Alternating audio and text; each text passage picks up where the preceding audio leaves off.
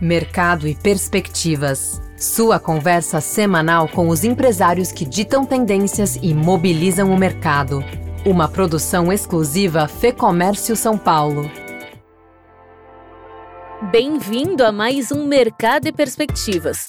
Hoje recebemos o Alexandre Bueno, sócio da SunMob, uma empresa de energia solar presente em 27 municípios do interior e litoral de São Paulo. Essa conversa é parte de uma série sobre iniciativas sustentáveis divulgadas ao longo deste mês de junho aqui no podcast. Neste episódio, vamos falar sobre o modelo de contratação de energia solar compartilhada, sem a necessidade de instalação de painéis nas casas e estabelecimentos comerciais.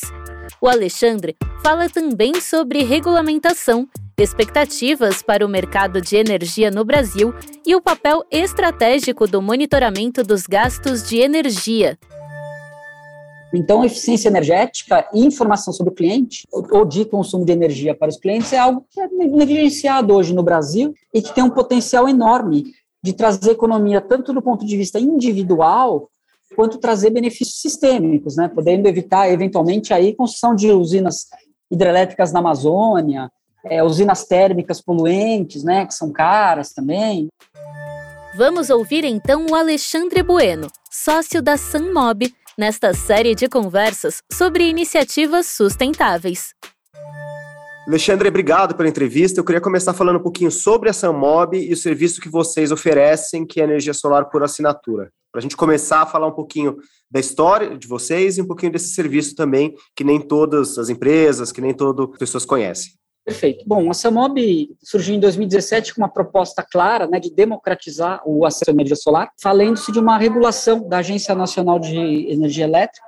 Essa regulação ela é, permite que eu construa uma usina remota na rede da distribuidora e a energia elétrica gerada por essa usina ela chega via créditos na conta de luz dos nossos clientes, né? O elétron não chega na casa do cliente, mas chega um crédito de energia. Funciona mais ou menos da seguinte forma: eu digo que o Fernando tem um pedaço da geração da minha usina, digo isso para a distribuidora, e a distribuidora vai mede a geração da usina, mede o consumo do Fernando, como todo mês, né? Faz, e na hora de fazer a fatura ela bate da conta a energia gerada na nossa usina, como se você tivesse um painel na minha usina girando para você, trabalhando de forma remota. E aí, é, a partir dessa regulação, a gente passou a criar um modelo de negócio é, espelhado em outras indústrias, né? Porque o setor elétrico está um pouco atrasado né, em termos de inovação e, e clientes, entender de fato a demanda do consumidor.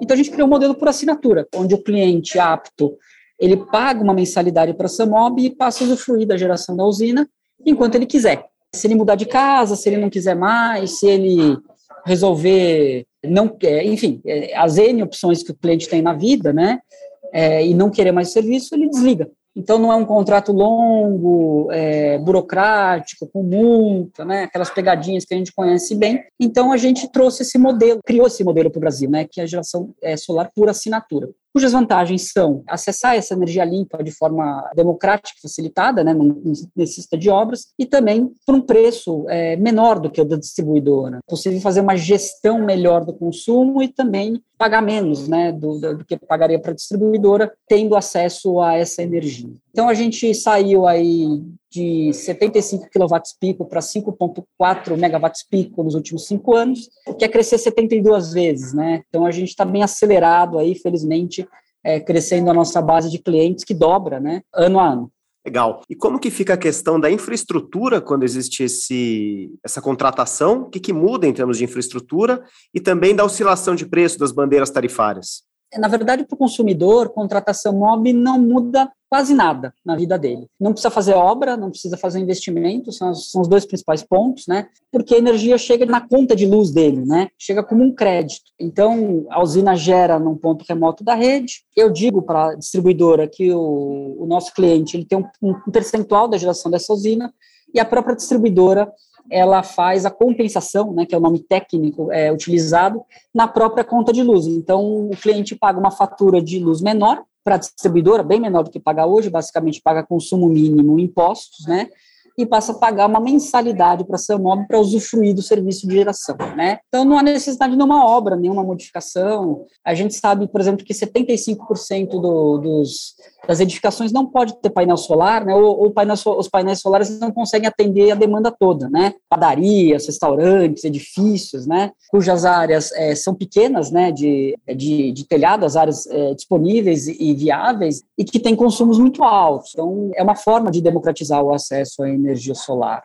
Bom, com relação às bandeiras tarifárias, pela regulação da ANEL, o uso frutuário né, da geração da usina de energia solar, né, ele não paga bandeira tarifária né, sobre o que ele gera. E isso é, ocorre em função do, do, regulador né, e a própria política energética é, brasileira reconhecerem a energia solar como algo positivo que evita é, o despacho de usinas termoelétricas, né? Essas usinas são poluentes, são caras, e é um benefício que é cada vez maior, que a bandeira ela virou é, já um pedaço da conta de luz, ela não é mais uma exceção, ela é uma regra, né?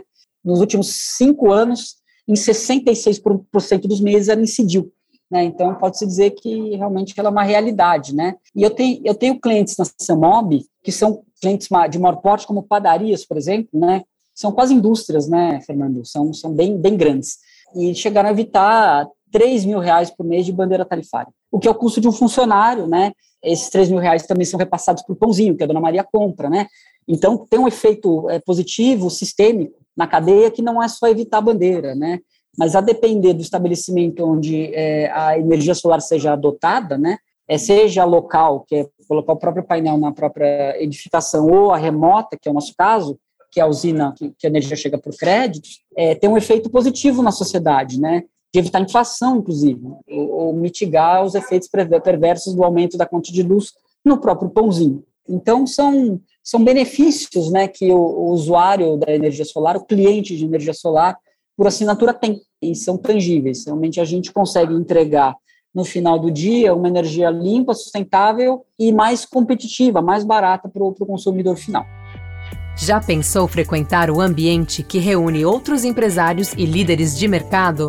Um lugar de troca de ideias e de conhecimento, com ferramentas de negócios e informações exclusivas para quem empreende? Quer saber mais? Confira agora o lab.fecomércio.com.br. Agora, Alexandre, o sistema de vocês ele permite que o cliente faça um, um acompanhamento do consumo de energia em tempo real. E aí eu pergunto, nesse monitoramento, vocês destacariam algum padrão de consumo que é comum uh, para as empresas, sobretudo? Sim, é, existem várias coisas. Primeiro que assim, o, o, o, consumidor de energia elétrica no Brasil, é, ele é analfabeto, porque a gente não sabe nada e não tem nenhuma informação do que está acontecendo na nossa própria casa, na nossa própria, no nosso próprio estabelecimento comercial, né? Então, eu vou citar aqui alguns exemplos de padaria, né? Por exemplo, a gente identificou um cliente que tinha uma, um forno obsoleto e ele deixava o forno ligado a noite inteira. E o forno é 30% do consumo de uma padaria, é, é, coisa, é uma coisa gigantesca. Então a gente fez até uma conta para ele e sugeriu ele trocar o forno, investir no novo forno, investir lá 30 mil reais, que seja, né? Mas ia ter um, um retorno muito rápido nesse investimento, porque ele estava desperdiçando aí oito horas de energia por dia. E isso foi pego no sistema de monitoramento. Outro Outro exemplo que eu penso aqui é de uma concessionária de veículos no litoral, que é cliente nossa também, que fazia uso indiscriminado do ar-condicionado. É, lembrando que tudo que é, o, o, que pesa na conta de luz, né, é o que transforma frio em calor ou calor em frio, né? Então, ar-condicionado transforma calor em frio, pesa. Chuveiro elétrico, forno de padaria que transforma frio em calor também pesa, né? Então, nesse caso da concessionária em particular, a gente orientou a trocar o aparelho, né? E para um aparelho com inverter e com timer também, com esse investimento, ele também foi um payback, um retorno muito rápido. Em quatro meses, ele retornou o investimento e hoje está usufruindo de uma economia, quer dizer, está mais sustentável. Então, a gente, quando a gente pensa no monitoramento, se existe, obviamente, o um nível micro é, das, das pessoas fazendo ações é, dentro da, da, das próprias edificações, né, seja uma pessoa física, seja um comércio, um, um estabelecimento comercial, uma padaria que seja, né, fazendo essas ações, mas o efeito sistêmico é brutal, né? Porque se a gente tem uma energia escassa e cara, se, se um cliente ou alguns clientes resolvem adotar medidas que economizem energia, ele está beneficiando também uma cadeia toda, né? Então, eficiência energética e informação sobre o cliente, né, ou de consumo de energia para os clientes, é algo que é negligenciado hoje no Brasil e que tem um potencial enorme de trazer economia tanto do ponto de vista individual quanto trazer benefícios sistêmicos, né, podendo evitar eventualmente aí construção de usinas hidrelétricas na Amazônia, é, usinas térmicas poluentes, né, que são caras também, né. Então esse aspecto é, de monitoramento ele não tem um fim em si, ele tem um, um impacto aí numa cadeia muito grande e é algo que está engatinhando no Brasil. Acho que só a Samob oferece hoje, inclusive, esse, esse, serviço. Então, isso é um ponto positivo, porque a gente crê na nossa proposta de valor que a gente quer que o, que o consumidor consuma o justo, é, não desperdice. E crê também numa visão de mercado que a energia cara ela chegou para ficar, infelizmente. Né? É, é um bem escasso, né? a gente não tem sobra já visto aí as últimas bandeiras tarifárias que nós tivemos aí no verão em função de não chover. É, então, é, o que a gente puder economizar é também, é também benéfico para o conjunto da sociedade. Legal, eu queria olhar um pouquinho de forma macro, aproveitando até do que você falou. A energia solar é a quinta fonte na matriz energética brasileira, mas é uma fonte em franca expansão, né? E aí eu queria refletir com você da maneira como o mercado tem caminhado. Dá para a gente esperar que a energia solar ganhe mais share, mais participação na, na matriz energética brasileira? Olha, a gente está num momento paradoxal, que de fato ela tem crescido de forma acelerada nos últimos anos, né? Mas existem é, incertezas ainda com relação ao futuro dessa regulação. Por exemplo, o Congresso aprovou uma lei, que é a Lei 14.300, é, já foi sancionada pelo presidente Bolsonaro há alguns meses. No entanto, é, é, essa lei ela, ela permite que os sistemas já instalados né, até o final desse ano usufruam da regra atual até 2047, o que é bastante positivo, né? No entanto, os novos sistemas eles vão ser, estar sujeitos a uma nova regulação e ao novo critério de cálculos, que está sendo feito ainda. Esse critério não está pronto é, e vai ser referendado ainda esse ano pelo Conselho Nacional de Política Energética, o CNPE, né?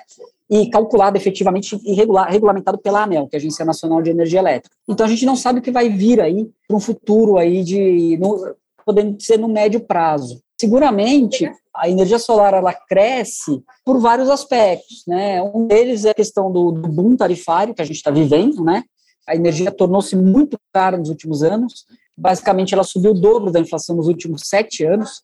Você tem uma, tem uma ideia do, do que está acontecendo, e isso, obviamente, torna os torna investimentos nessa área muito atrativos.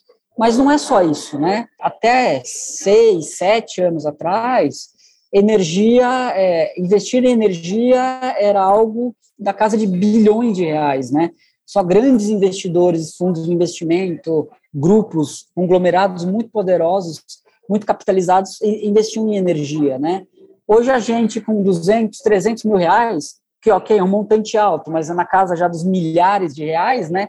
Pode gerar energia. Então isso, isso realmente é uma quebra de, é uma disrupção, né, que está acontecendo no, no mundo e no Brasil e que leva ao consumidor de forma geral se interessar por essa fonte, independente do preço até. As pessoas querem ter escolhas também na, na geração de energia como tem em telefonia, tem internet, enfim, tem tantas outras coisas, né? Posto de gasolina, carro, por que a gente não pode escolher nossa fonte de energia ou gerar não, ou não a nossa energia, né? Esse foi o Alexandre Bueno, sócio da Sunmob, aqui no Mercado e Perspectivas. Eu sou a Thaís Lenk. A entrevista e o roteiro desse episódio são de Fernando Saco e a edição do estúdio Johnny Days. Obrigada pela sua companhia e até o próximo episódio. Informação e análises inéditas, mobilização empresarial, ferramentas de negócios exclusivas. Tudo isso você encontra no lab.fecomércio.com.br. Acesse agora e confira.